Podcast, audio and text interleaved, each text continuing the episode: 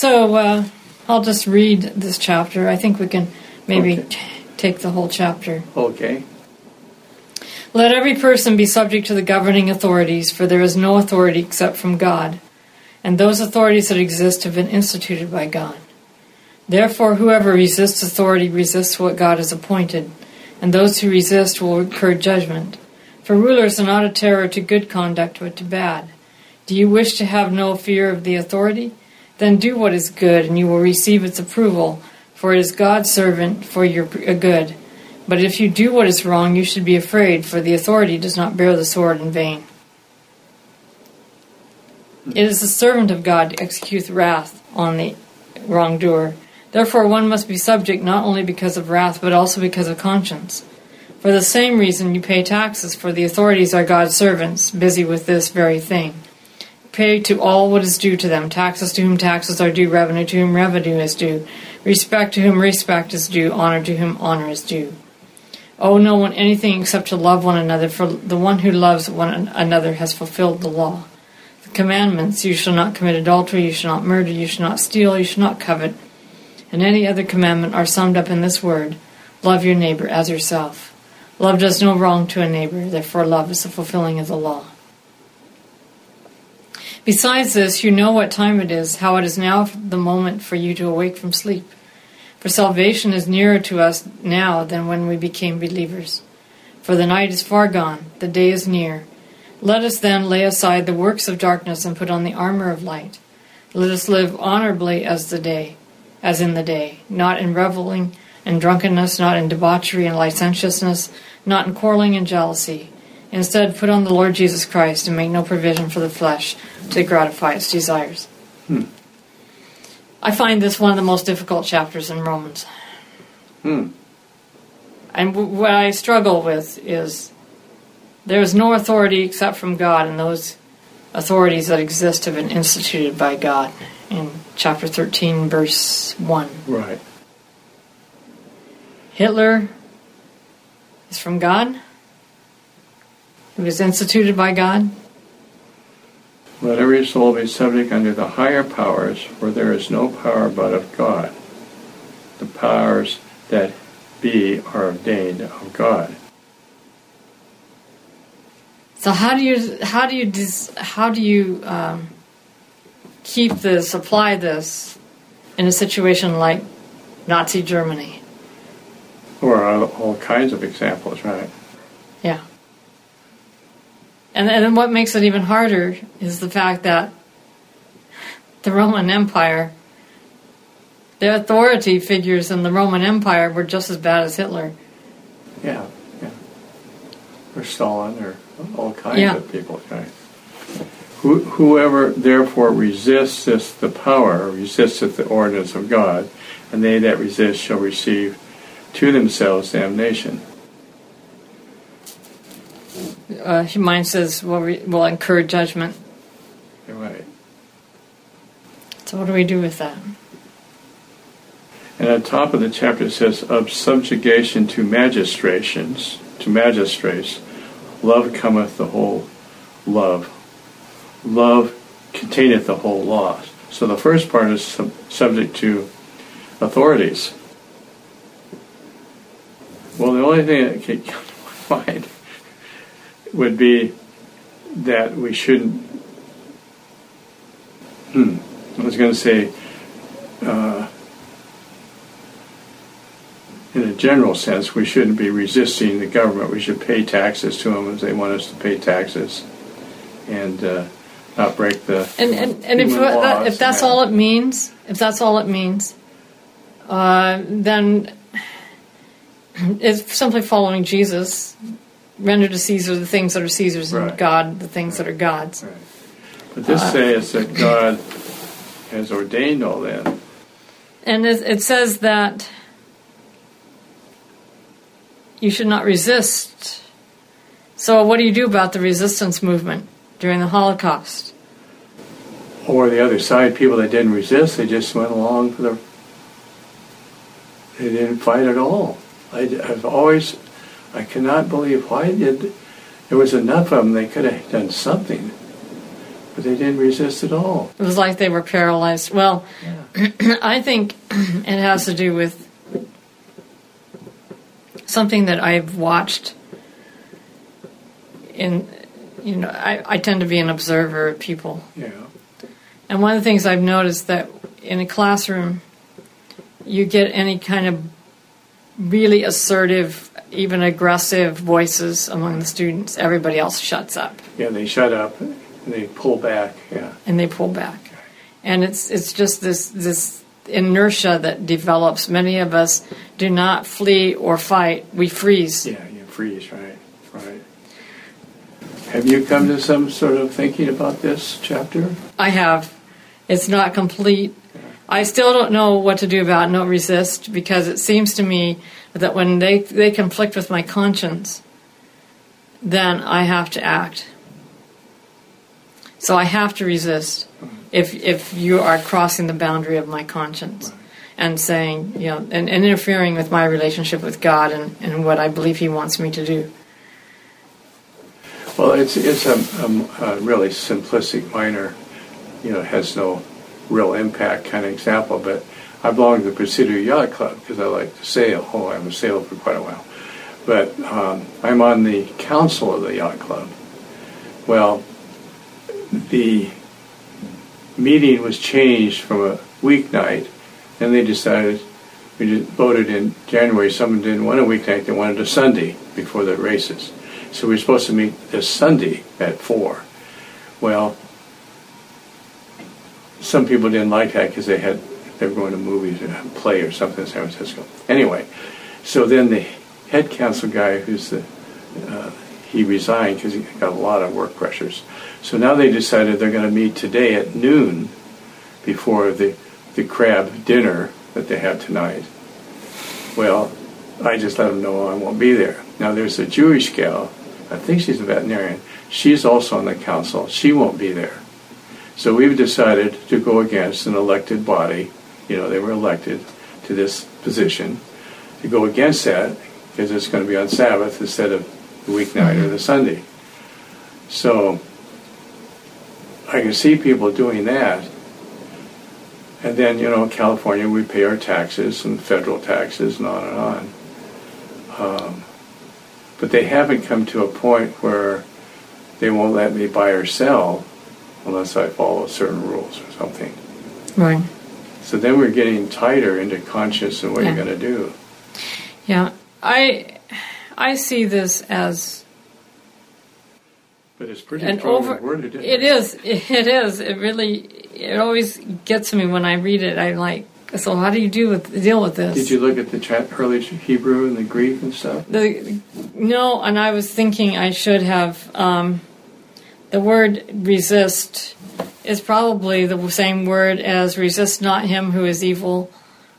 Resist the devil and he will flee from you. Because oh. I know that the resist not him who is evil, which is Jesus' words in the Mount of Blessing, and the resist the devil and he will flee from you, which is James. That's the same word. The res- it's res- same word for resist in both places. not to resist. Jesus said not to resist those who are evil. But you're to resist the devil who is thoroughly evil. I mean, the very word for devil in Greek is diabolos, which means through, truly evil. Truly evil. Oh. So, what I think is one thing, Ellen White says that circumstances alter c- cases.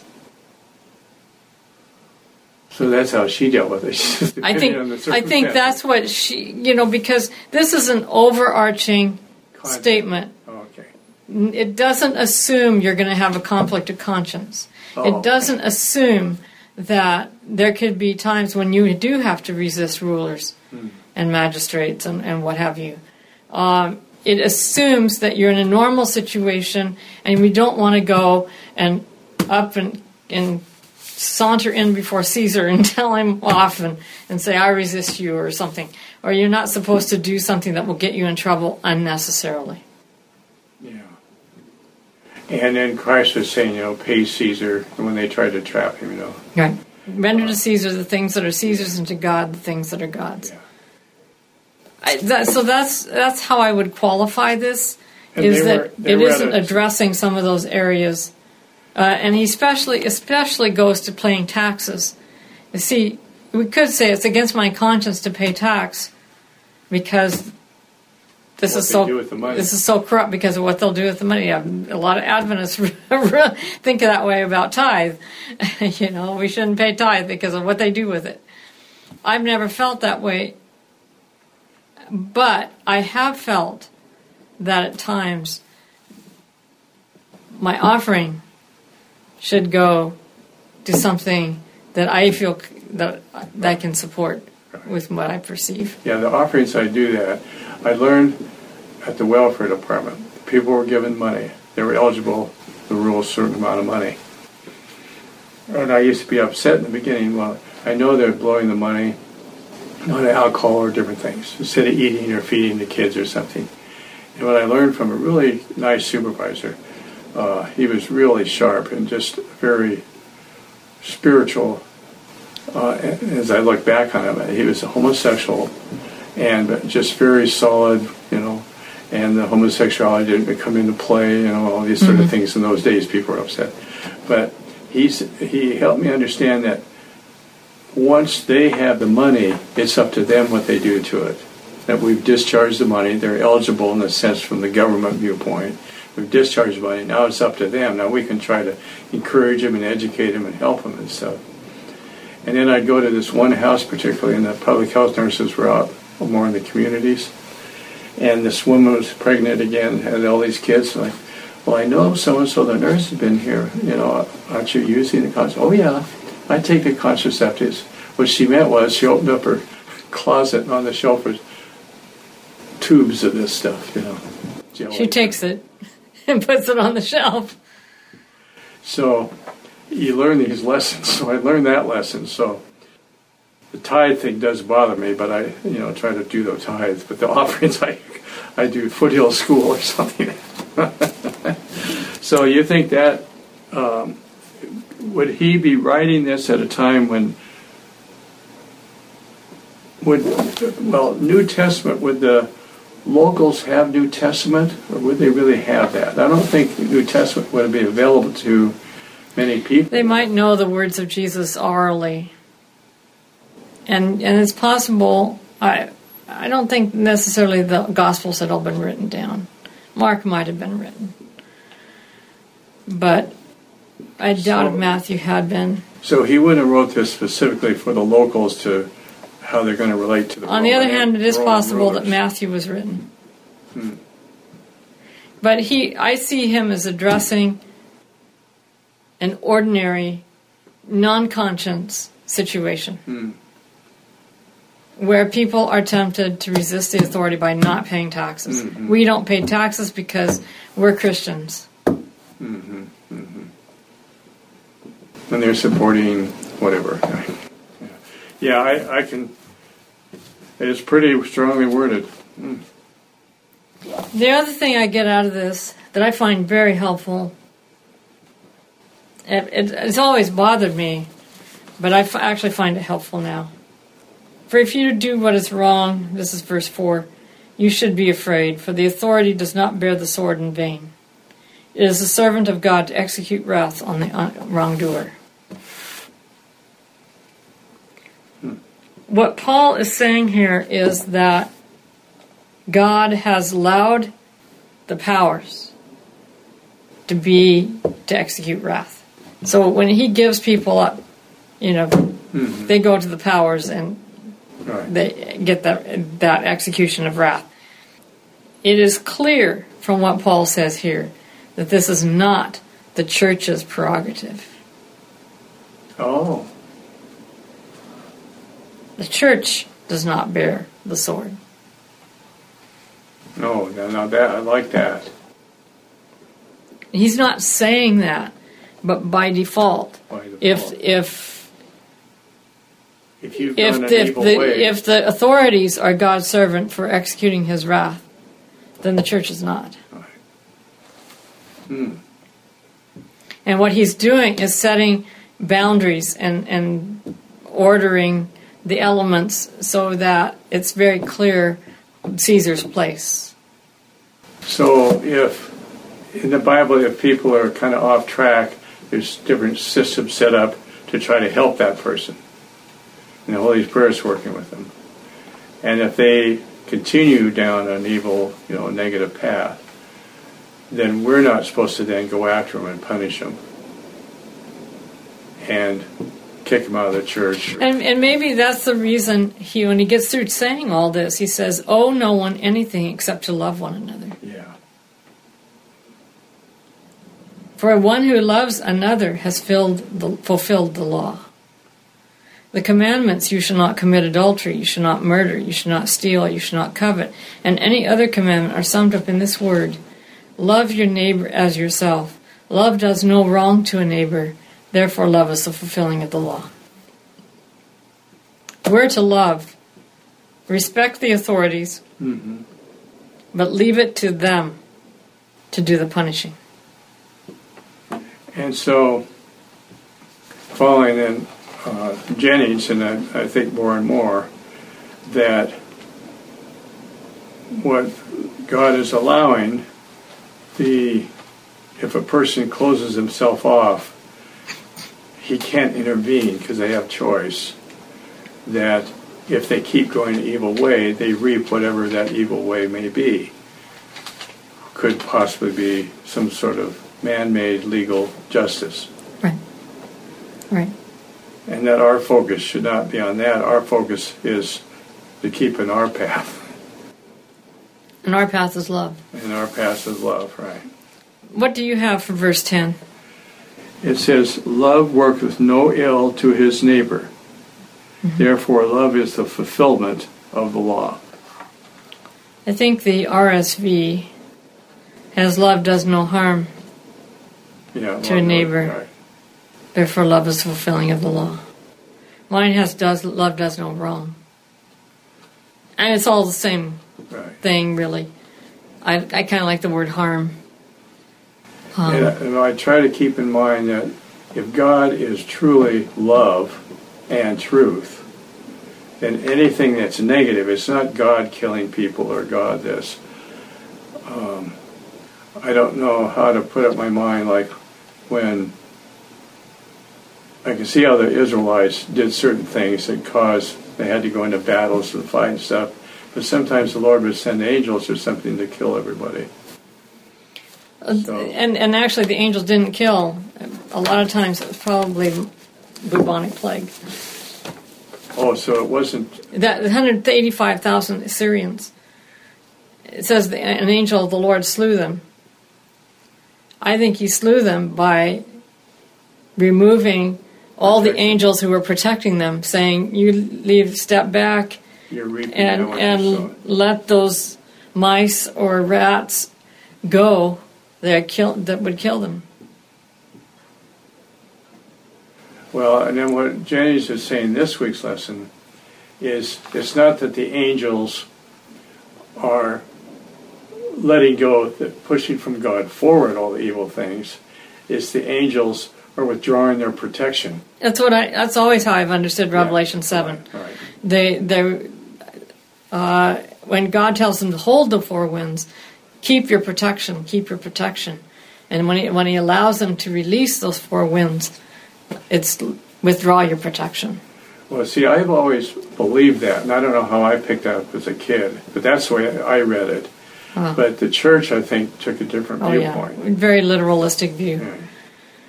But I would I would counter that. God made His primary will very clear in Exodus twenty three, that He did not want them to fight their way into Canaan. Right, right. he had planned to send the forces of nature to drive them out and displace them. Hmm. But they insisted on fighting. So what you're saying, you rather, you like God's plan rather than human-made laws, which are so capricious. yeah. Yeah. I spend I spend a time in my ethics class, my introduction to Christian ethics class, dealing with the difference between legal and moral. Hmm. And I I hand them a bunch of cases. Okay, which of these are legal and which of these are moral. So one of them, and my students have a hard time not thinking they're all both legal and moral. But one of them is a family sitting watching t- watching a movie, and they hear fire trucks coming to their block, and they look out the window, and the neighbor's house is on fire, and they're like, "Oh no, the neighbor's house is burning. What should we do?" And the teenage son says, "I don't want to go help them. I want to finish this movie," and. Uh, they decide after some discussion that they should finish the movie and let the firemen take care of the house. is that legal or is that moral? Yeah. And and uh, I've had students say, honestly, well, there's nothing they can do anyway. I mean, they'd get in the way, and and on and on. And I, I say, well, what if somebody needs a bathroom? Aren't you going to let them in your house to have a bathroom? Right, right. What aren't you going to go out there and sympathize with them Or and, blanket and, them and give blankets to keep them warm? Or aren't you going to do something? go watch a movie. No, we've got we've got firemen. Let them. And and you see, I think this is what Paul is actually contrasting here. He's contrasting the authorities with love. Hmm. We're not to do what the authorities do. We're to love. We're to respect the authorities because love will respect people Hmm. in authority. But the real thing that we're about is not blistering people, Hmm. not punishing people, but we're about loving them. Right. No, I like that. So let's pray. Dear God, we pray that uh, we may come to clear and clearer understandings of what Paul means in this chapter, that we will appreciate and be able to apply them to our lives. We thank you that you are a God who does not use coercion, that that only belongs to Satan's government. We thank you that you are a God of love and that what you want most of it from us is love and respect for other people. We thank you for this in Jesus' name. Amen. Amen.